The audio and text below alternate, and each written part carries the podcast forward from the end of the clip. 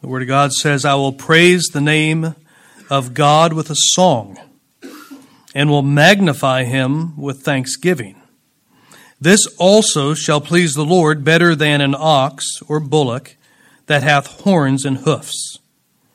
The humble shall see this and be glad, and your heart shall live that seek God. In verse 33? No, this, that's. That's wonderful. All right, thank you. You may be seated.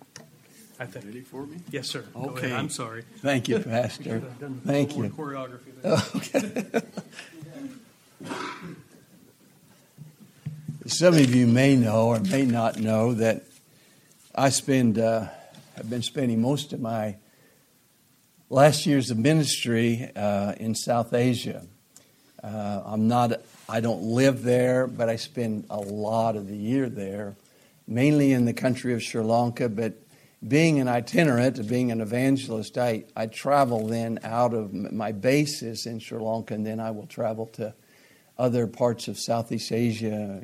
I go to Nepal and Bangladesh and Singapore and um, just a number of places, Thailand and things like that. So that's my basis. So through throughout the message, you may hear me mention something. I just want you to know, kind of that's my where I'm at right now.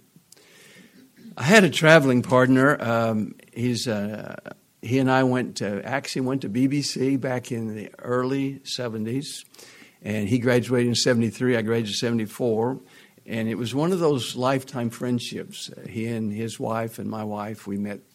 He, I, I would preach for him. He preached for me, and his wife died of cancer in 05 and mine in 09, and I needed to decide whether I was going to continue traveling or not, especially overseas. And uh, after his wife's death, uh, I contacted him, and he became my traveling partner.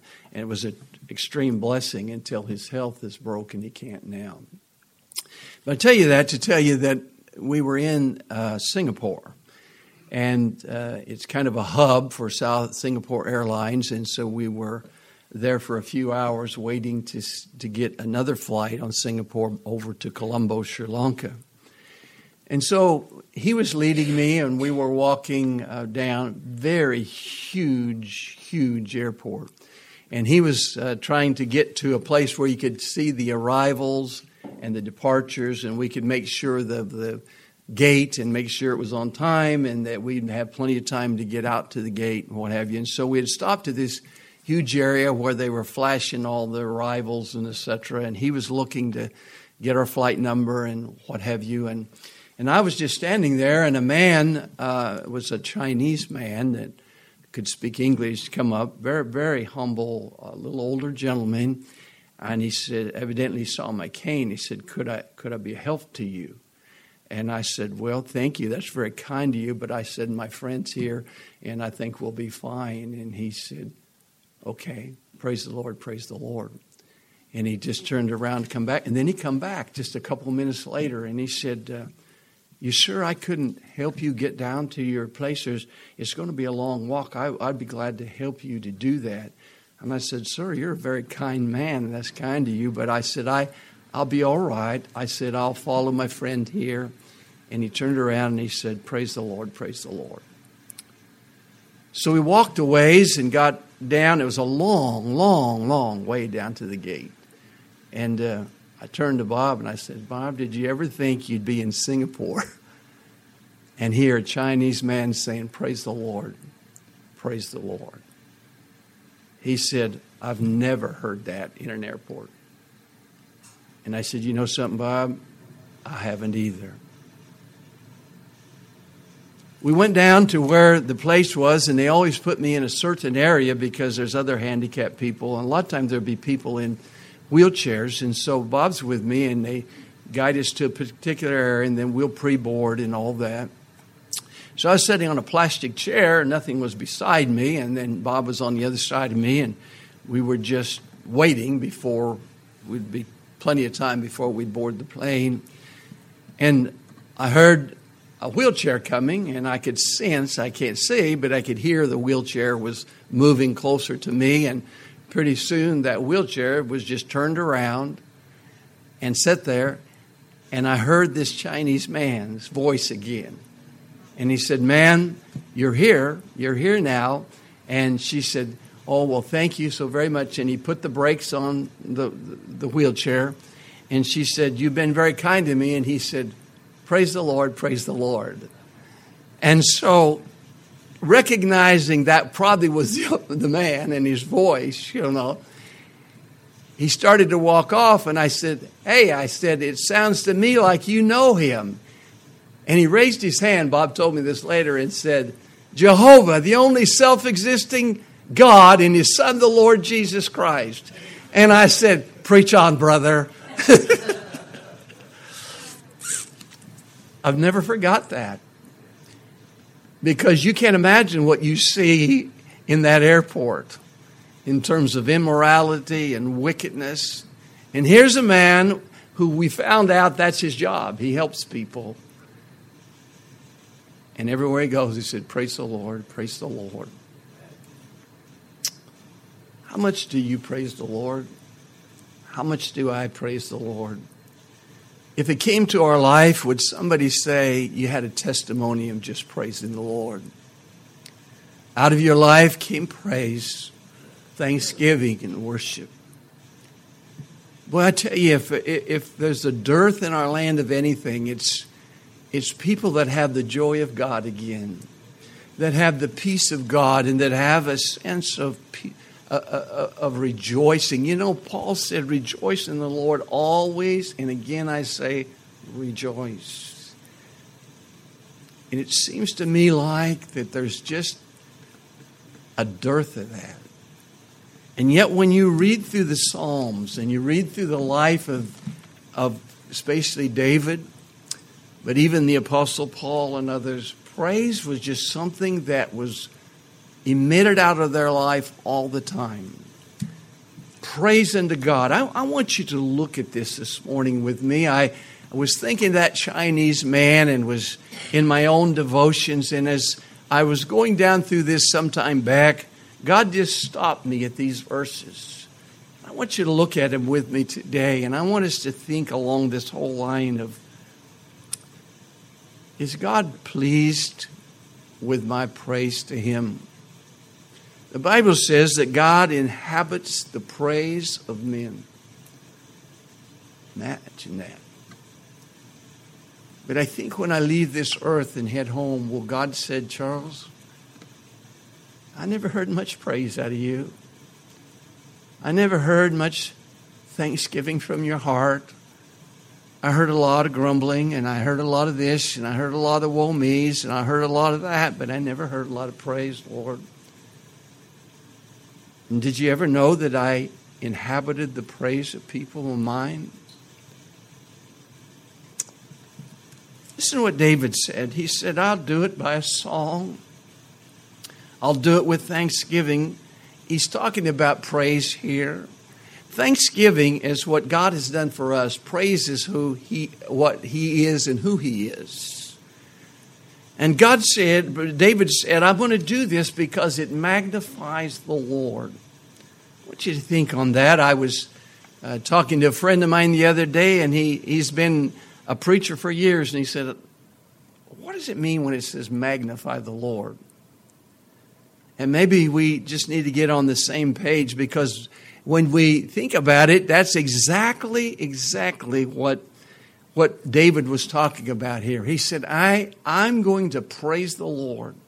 You notice as you look through his writings through the psalm, no matter how deep and, and dark it was in his life at the point, he always ended up praising God. And he said, I'm going to do this because it magnifies the Lord. Now, the truth is, you can't make God bigger than he is, is he? You can't make God any bigger.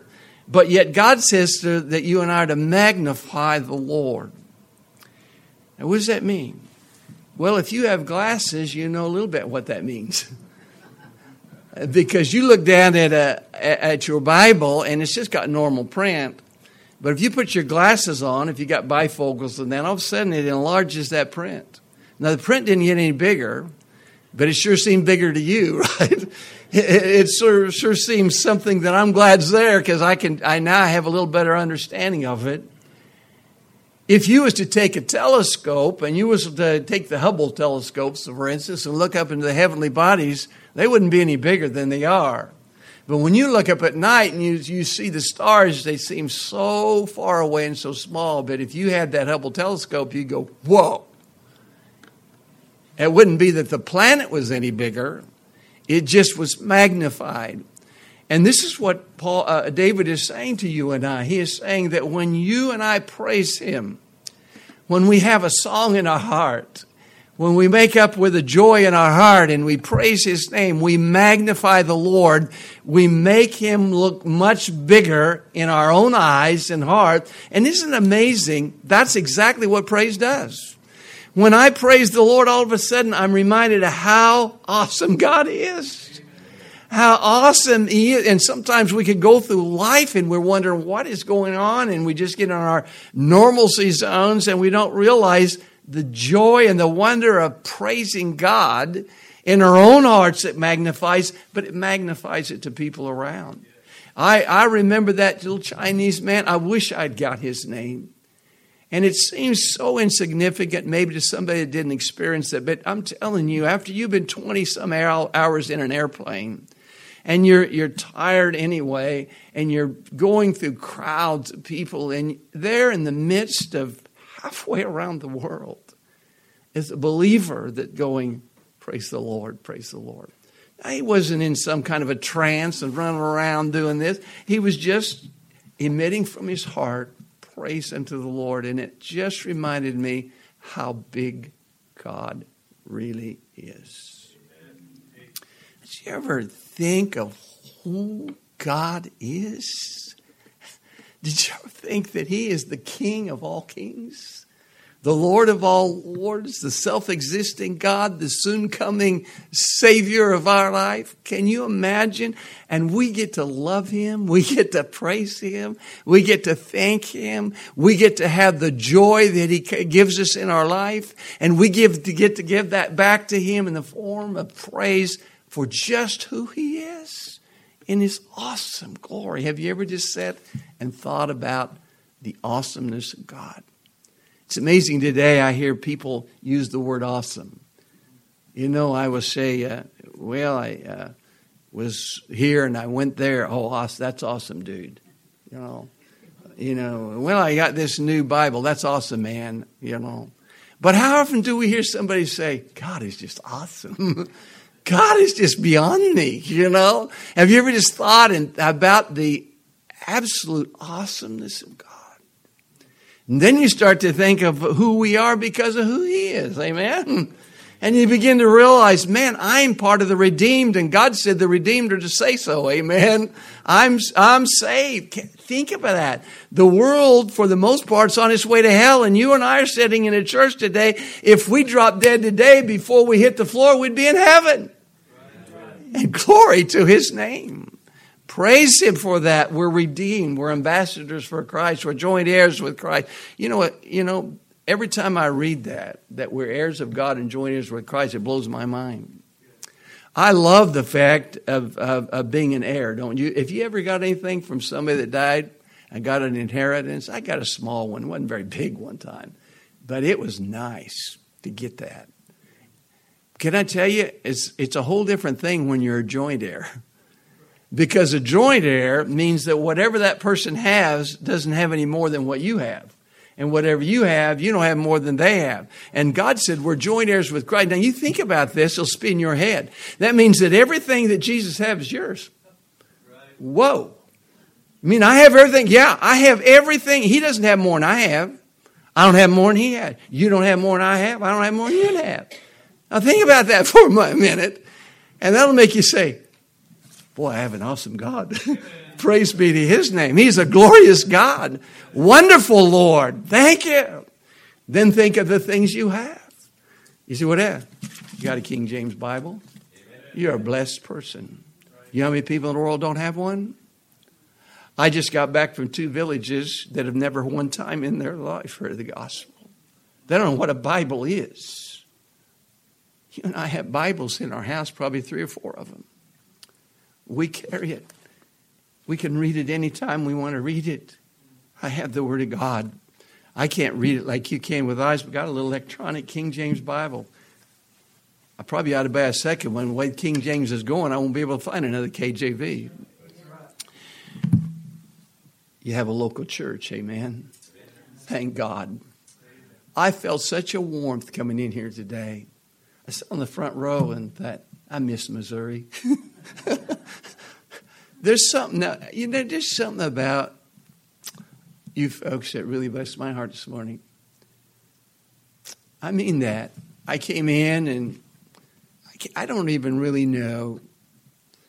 Sometimes I, I, I, had never been to this church. I tell you, I fell in love with your pastor and his wife.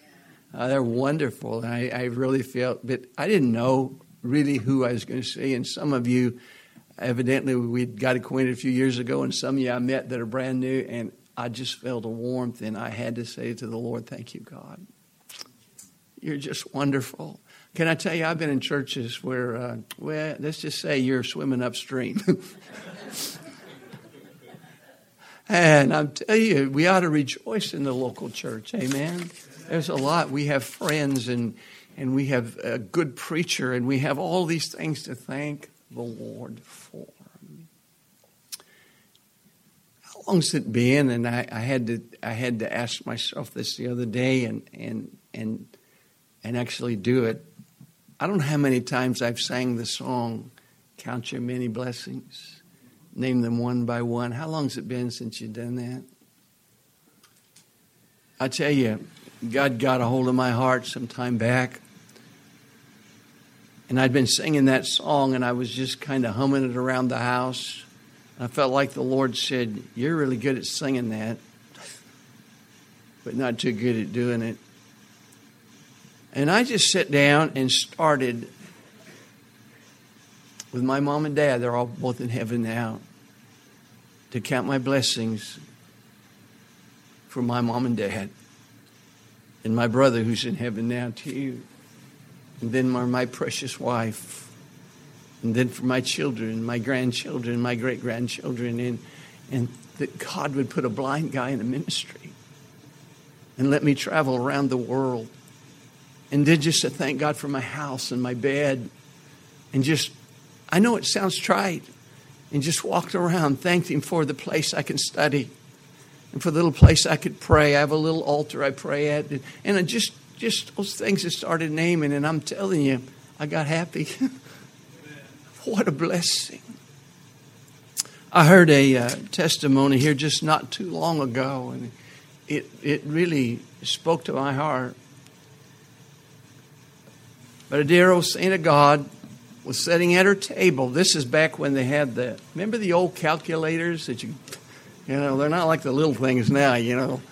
Uh, and um, she was sitting at the table looking out the window and saw the birds and began to, to think of how blessed she was. She had a little roll of the paper. Now, some of you uh, a little older remember about what, two and a half, three inches wide. Big roll of paper, and that's the way you did your calculation. It would come out, and that big old roll of paper would just keep going. And she just wanted, she just made a little vow to God that morning at her table. Every morning, God, I'm going to wake up and thank you for one blessing. And I'm going to write it down. Nothing else to do. She grabbed that little roll that she's going to put in the calculator and just tore it at the top there and wrote down that day what she wanted to count as a blessing for that day. She kept it up and she kept it up and kept it up. Her son came to visit her one time, had no idea she was doing this, caught her with all this paper. And he said, Mom, what are you doing? And she said, Oh, nothing really. And he said, Mom, what are you doing? The paper was humongously long. And she said, Oh, I just told God I wanted to tell him how much I love him. And so every morning I have written down something that I'm very thankful for. You know what his son said? He said, Mom, let me have that piece of paper. He took it, it was so long, he placed it on the floor, held it up. It was higher than her head, filled on both sides from top to bottom. with blessings of what God had given every day. How many of us wake up and say, Lord, thank you? Thank you, God, that I can get out of this bed this morning. Count your many blessings. And David said, I'm going to do that in my life, and it's going to be a part of my life because it magnifies the Lord. But David said, look in the next verse. He said, Now this will be better than an ox or a bullock with horns and hooves. Now, when I first looked at that, I said, That makes no sense to me. What in the world are you talking about, David? This is better than an ox or a bull, a bullock or a bull that has horns and hooves.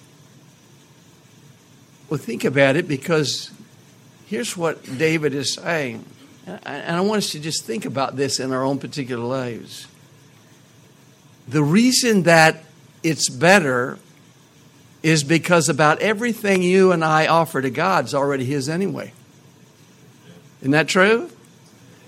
What is it that you can give to God that He doesn't already have? Nothing. He already has it. And He was showing because in that day, the offering that they could make to God was a bull or an ox that had horns and hooves. And that was okay because that's the sacrificial system in the Old Testament, which is going to be, be a shadow of what would happen when Christ would die for our sins. So there was nothing wrong with it.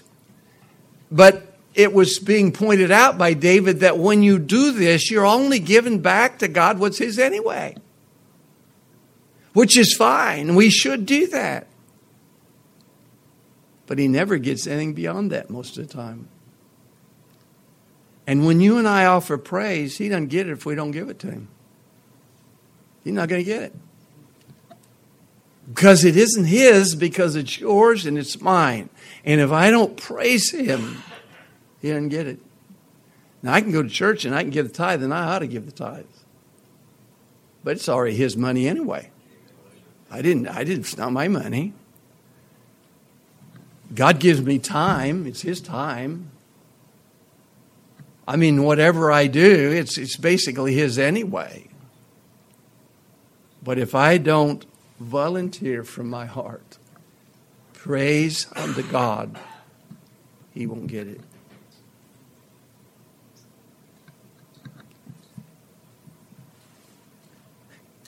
What would you say if I said I was over at Pastor and Sherry's last night and we were having a cup of coffee, enjoying some fellowship, and I was sitting in a chair there, and I noticed right over at the side this something felt funny, and I kept feeling as we were talking. It was a seemed like a really nice vase. It had flowers and all that on it, and and I just kind of kept feeling as we was talking about it. I thought that's really neat, and and so a little break in the conversation, I picked that vase up and I took it over to where they're sitting on the couch and said, "You know, you guys have just been a blessing to me, and I."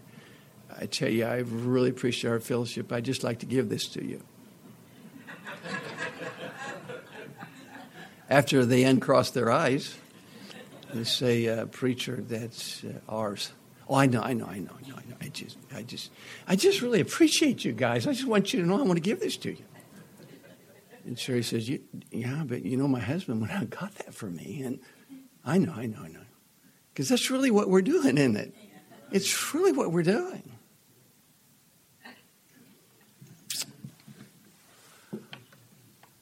I had a wonderful wife, and um, 47 and a half years, and God took her uh, home. She had cancer, and uh, I think about her a lot. And uh, there was a number of things that we promised each other when we got married. One is that we would have no secrets, never, and we didn't. And I praise God for that. Second, that we would never break her trust. I tell you, right before she went to heaven, I was holding her hand and I, I knew I would lose her within a few days.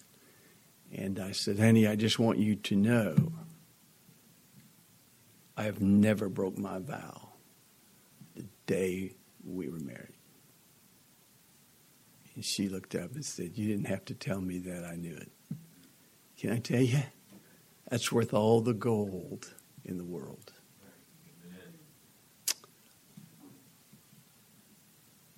And we always talked about that we would constantly affirm our love. It didn't matter where I was at, a thousand miles away. I called her every night. She couldn't always travel because of health. And I said, I love you. And she said, I love you. One day, I used to like to buy little gifts for her when she couldn't. She traveled a lot, but when she couldn't, I, I tried to do little things. Uh, maybe the second day I was going to be gone a week, I would call a florist and have 12 roses sent out and write a gushy little word to her. She didn't know it was coming. One day we were talking, and, and she said uh, to me, You don't have to ever get me anything. And I said, uh, I know that. I, I want to do it. And she said, I know you do, and I appreciate it, but I just want you to know. I said, honey, I want to ask you a question. If I could give you anything, what could I get you?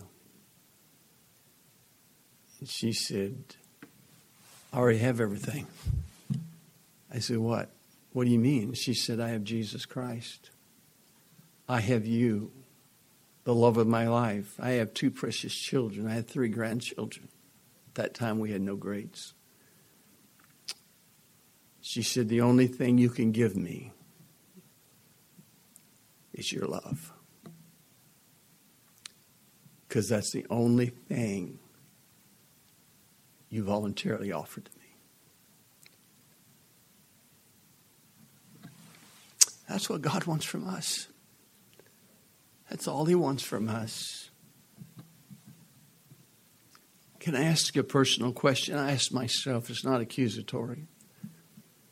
But if you woke up in the morning and God took away from you everything you haven't thanked Him for in the last three months, what would you have left? Isn't that amazing? David said, I want to magnify Him in my life. And it's a whole lot better. He didn't say don't do it, don't give that. He said, but it's a whole lot better than an ox or a bull that has horns and hooves. But then look at verse 32. The heathen shall see this and be glad. Now, that's personal to me. I was 26 years old in the United States of America before I ever heard the gospel one time. It seems impossible to me in what used to be a Christian nation. Not one time in my life did anybody knock on my door. Did a classmate, did anybody ever say, Do you know Jesus? I went a couple of times to church. They were nominal churches. Never heard. I grew up with a, a, a guy named Rodney. He just, he just, he just went to heaven uh, about six months ago. We were good friends, and we palled around. And then and towards the about when we were juniors, I think in high school, his family moved, and but we stayed a little bit in contact. And so now we're out of school, and I've been in the United States Air Force and and had come back. So it's probably been six years. I haven't seen him. And I'm uh, shopping for my wife. Uh, she wanted me to stop at a grocery store after work, and so I'm just going along, and, and I look up, and there he is. And he's coming around the corner. Well, we hadn't seen each other six years. We talked for a little bit, and I knew immediately he was a different man than I'd known.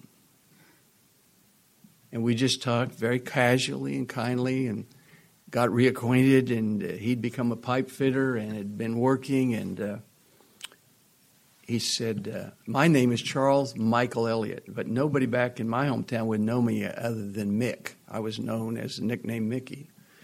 And so he said, Mick, um, wow. He said, Here we are married and kids, and we had little kids. He said, Why don't you come over? We set a date a few days later and have dinner and meet my wife. And uh, I want to, he knew my wife because we went to school together. And he said, uh, and we'll get our kids acquainted. And I, I said, that'd be great. So I go over uh, on this particular evening and uh, don't know what's going to happen. All the memories of growing up with him and palling around. And uh, I walked in the house and I thought, whoa, soft Christian music playing. I'd never heard that in my life. My dad didn't play soft Christian music. And uh, so I thought, you know, this is weird. now remember, I'm a lost man. And I, by this time, I'm trying to get a degree in psychology and am believing that God's dead and uh, all that nonsense. And we go in to eat, and he said, uh, Mick, do you mind if I ask Grace? I don't know what that was. I'd seen it on TV, but we didn't do that at our house. And it's whatever, you know. And he just bowed and seemed like he knew he was talking to. And um, so then afterwards, this is before dishwashers, the girls began to go with the and children went to the bedroom to play, and he and I go in the living room, and I notice there's a Bible sitting by where he is, and it's actually open. I'd never seen an open Bible. And he sat there and he began to witness to me. He'd only been sin, saved about a month or so. And I was an arrogant fool and accused him of everything under the sun. But he just calmly sat there. And the only verse he knew was John 3.16. And I'd ask him these questions, you know, with my arrogancy. Yeah, you're going to tell me in the Bible? And he'd say, Mick, I don't know, but in John 3.16 it says God so loved. If he quoted that verse once, he quoted it 400 times. the story's too long because it eventually I got saved through the power of his testimony in John 3:16. But let me tell you why I tell you that because he invited me to church. Now I wasn't going to go. I was an arrogant fool. And my wife said to me, "What is wrong with you?" Now she wasn't saved either. She said, "He was your best friend. He invited us to church and you don't have the dignity to to go with your friend one time. All he asked is to go on a Sunday morning." Oh, I'm going to no church down there and they ain't going to preach to me. And she said, okay, do it that way. That's your friend. He asked you to go to church. What would be so wrong? We got two little kids. Thank God for a good wife. Even though she wasn't saved, she was right. Amen. And so I go. Now, I've never been into Baptist church. I have no clue. Scared to death when I got out of the car. I thought something, something's going to happen. I'm going to be struck dead with lightning or something. I'm going into a Baptist church. And I'd been in Methodist church, but I ain't never been to Baptist church. And so I go in, and it's uh, fortunately he had a row. He's on the end. He set me next to him, my wife next to me, and then his wife next to my wife. Okay, that makes me feel a little more comfortable because now I'm not just sitting over here somewhere. So I'm with my friend. Now I don't have a clue what's going to happen. The song leader gets up. He's full of, seems full of joy, and he said, "Let's all stand today and let's sing verse so and so, and let's sing our heart out." You know, and I'm thinking, "Oh yeah, this is all we need." You know, so everybody stands up, and here's my friend. Now, now remember, I remember him before. I remember his life before. It, it wasn't like it is now. Because when I went to the Methodist church, when you open a hymn book, you went.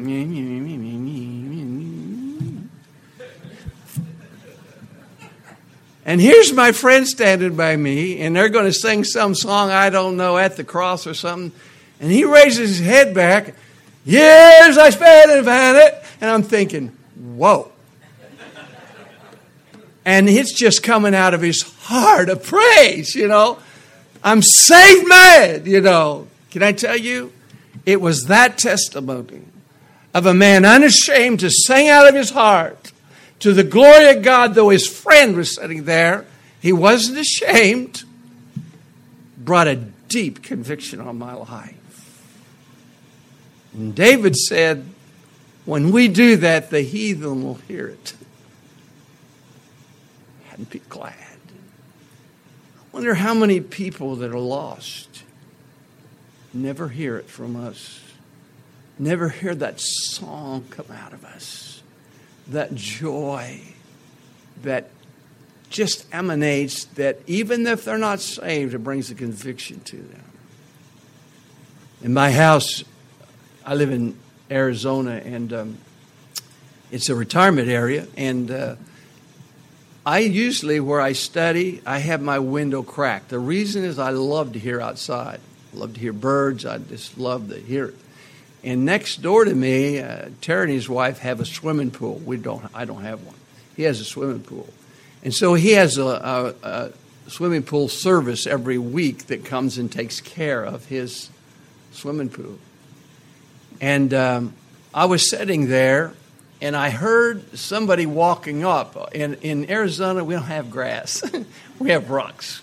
And so you can hear people walking between the houses and I, I thought I heard something, and uh, but I didn't pay attention. And all of a sudden, I could tell somebody was singing a Christian song.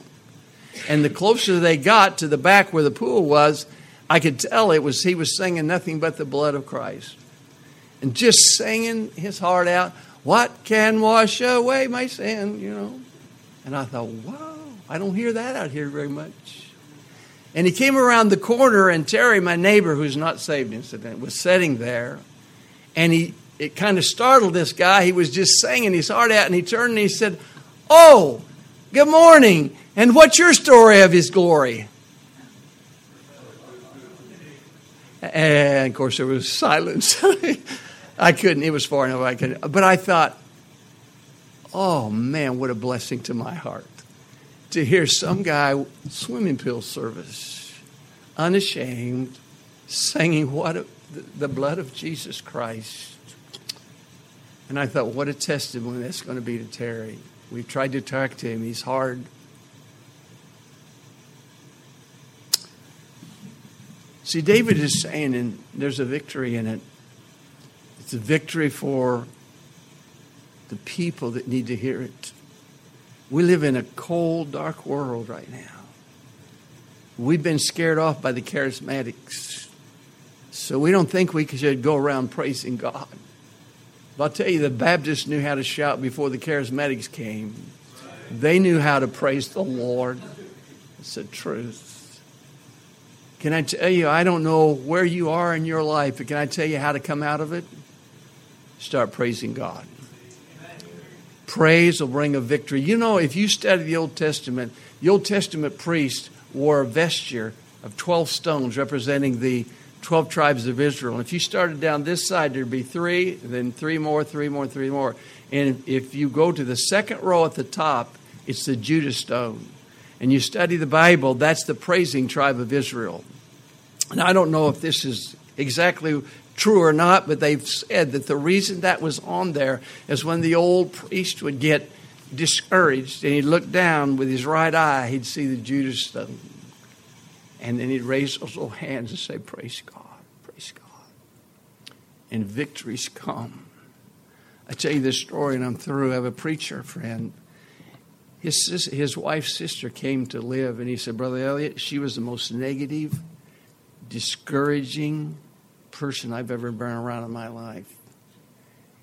I, I want her in the house because it's my wife's sister, but he said she came to live with us and she brought, when she walked in that door, darkness in this house. She's depressed every day. She's everything's wrong, everything's negative out of her life. And he said, I, I got sick of it. I told my wife, I said, she's your sister and that's fine, but I, I, I don't want that around the house. I try to wake up in the morning with the Lord on my heart and read my Bible and go about my work. And you try to do this, and this is nothing but a fog over us every day. And when we try to talk, she doesn't want to listen. And, and so one day he said, I know this isn't right, Brother Elliot. I know probably wasn't. But we were at the table, and he said, I was having a piece of toast, just just getting ready to head to the office, and she came in with that gloom and sit down, and everything was negative as the coffee was cold. And I said, Why don't you just get out of here? Well, he said, First of all, she actually did stay in our basement. It was all finished, and that's where she lived.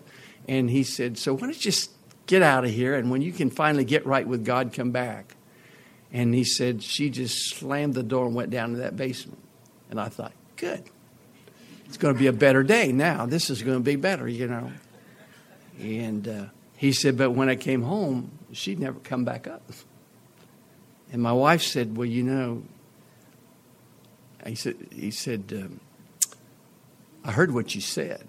And he said, I meant it, but I'm, I know it was pretty harsh. And she said, That is my sister. And he said, I and no, in a certain way, I love her because she claims to be saved. But I am sick of this. And she said, Well, I'm going to go down. And he said, No, you're not either. You leave her down there. She said, She can't just remain down there. She hasn't eaten. He said, I don't care if she's eaten or not. She didn't have to come up here and bring that nasty attitude and everything that's going on. And he said, uh, I'll tell you the best thing we do is pray for her. And he said she stayed down there two and a half days. And my wife said, I don't care what you think, I'm going to go get her. He said, No, you're not. he said, No, you're not. When she gets some things straightened out, she'll come back. And he said, Brother, it was two and a half days. It was about four o'clock in the afternoon. I just came home. And I was just getting settled, and the door opened from the basement. And he said, when she come up, Brother Elliot, I want to tell you something. It was like an angel moved into that room. He said she had a glow on her face. She walked over and took my hand and said, I hated your guts two days ago. And she said, Thank you, Johnny. She said, I went down there and I cursed everything in the world life, how it's treated me, everything in the world. And she said, one day I was just sitting on the edge of bed, mad, thinking, I don't know what I'm going to do with my life. And she said, I looked up and there was a beautiful picture that your wife evidently had on the wall with some roses and some beautiful flowers and a sunset. And she said, I don't know what it was. It was just the Lord, I guess. I walked over and looked at it real close, and I said, Lord, a rose is sure pretty. And a sunset's sure pretty. I, and she said, I just said, Thank you, Lord, for roses. And then she said, I just started around the room and I just went over and touched the bed. And thank you for this bed. I could have been on the floor tonight. But I slept on that bed. And she said, for about the last two hours, just walked around that basement praising God. And she said, You want to know something?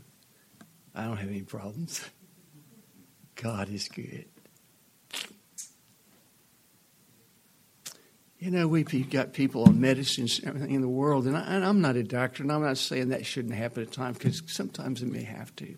But listen, folks, God's told us that He is the victory. He is our life. And He gives us joy and peace and all the fruit of the Spirit, but we cram it down and we don't release it. And if we don't release it, it just kind of crumbles down inside of us. But as we start releasing it and we start praising God and thanking Him and rejoicing in Him, writing down things to thank Him for, and writing notes to others and said, Praise God for you, and thank God for you, and thank God for you, and thank God for my daughter. And I'm going to call her and tell her I thank God for that, and thank God for this, and thank God for that and God, aren't you good? And praise the Lord. And you know what? God is magnified. God gets what He's not going to give when we just give the offering or whatever. It's going to bring a victory to somebody that you may not know someday that says, you know, Sister so and so, she'll never know this, but I heard her humming in the kitchen so many times, talking to Jesus. It touched my life. There's a lot of things the world needs today, but the world needs to see some folks that really love the Lord and can praise Him. Could you say today, I can praise God for everything the good, the bad, the ugly? I can praise Him because He's a wonderful, wonderful Savior. Let's stand together. Father, thank you today for your precious word. Count your many blessings, the song says, and name them one by one. It'll surprise you what the Lord has done. Lord, we live in a dark world of hurt and heartache, tragedy, and you know it. We're not in heaven yet. We're still on this side. We're under the sun, as Solomon said. But Lord, you're a God that has given us eternal life through your precious Son, the sacrificial death on the cross, the shedding of his blood, that we could have eternal life and our sins forgiven. And then to think you live inside of us. You'll never leave us, you'll never forsake us. And you offer us what the world cannot ever give us. You offer us joy and love and peace and long suffering and faith and temperance and all of the fruit. And Lord, why do we bottle it up?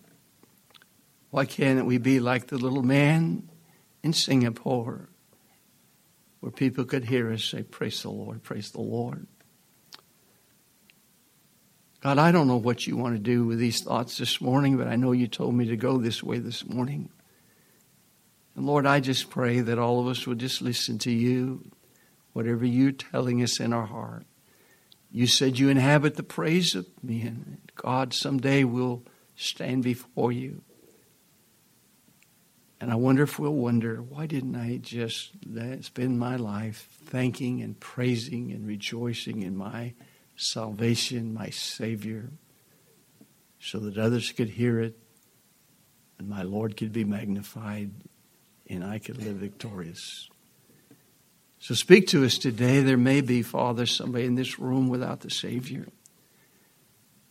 They got a head knowledge. They know there was a, someone that died on the cross, but there's never been a day that they truly met you and their life was changed.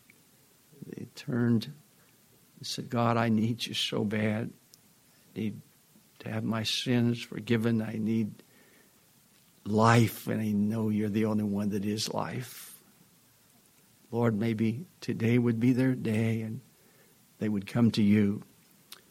I don't know the person that's hurting today. I know there's got to be a bunch because we live in a hurting world. And we always want to ask God that you would touch them and strengthen them and bring them through their trial or whatever they're facing. But Lord, we forget to give praise to you and to thank you in the darkness as well as in the light, on the mountain as well as in the valley. And Lord, your word convicts us that that's what you want from us sometime. May that be our heart's desire and what we do for the glory of your name. In Jesus' name we pray. Just keep your head bowed. Preacher, why don't you come? I don't know how you'd like to have an invitation this morning or what you want to do. I'm not a person who tries to drag people to an altar. So whatever you want to do and God would speak to your heart, just you do that, preacher. I'll stand back. All right, as a piano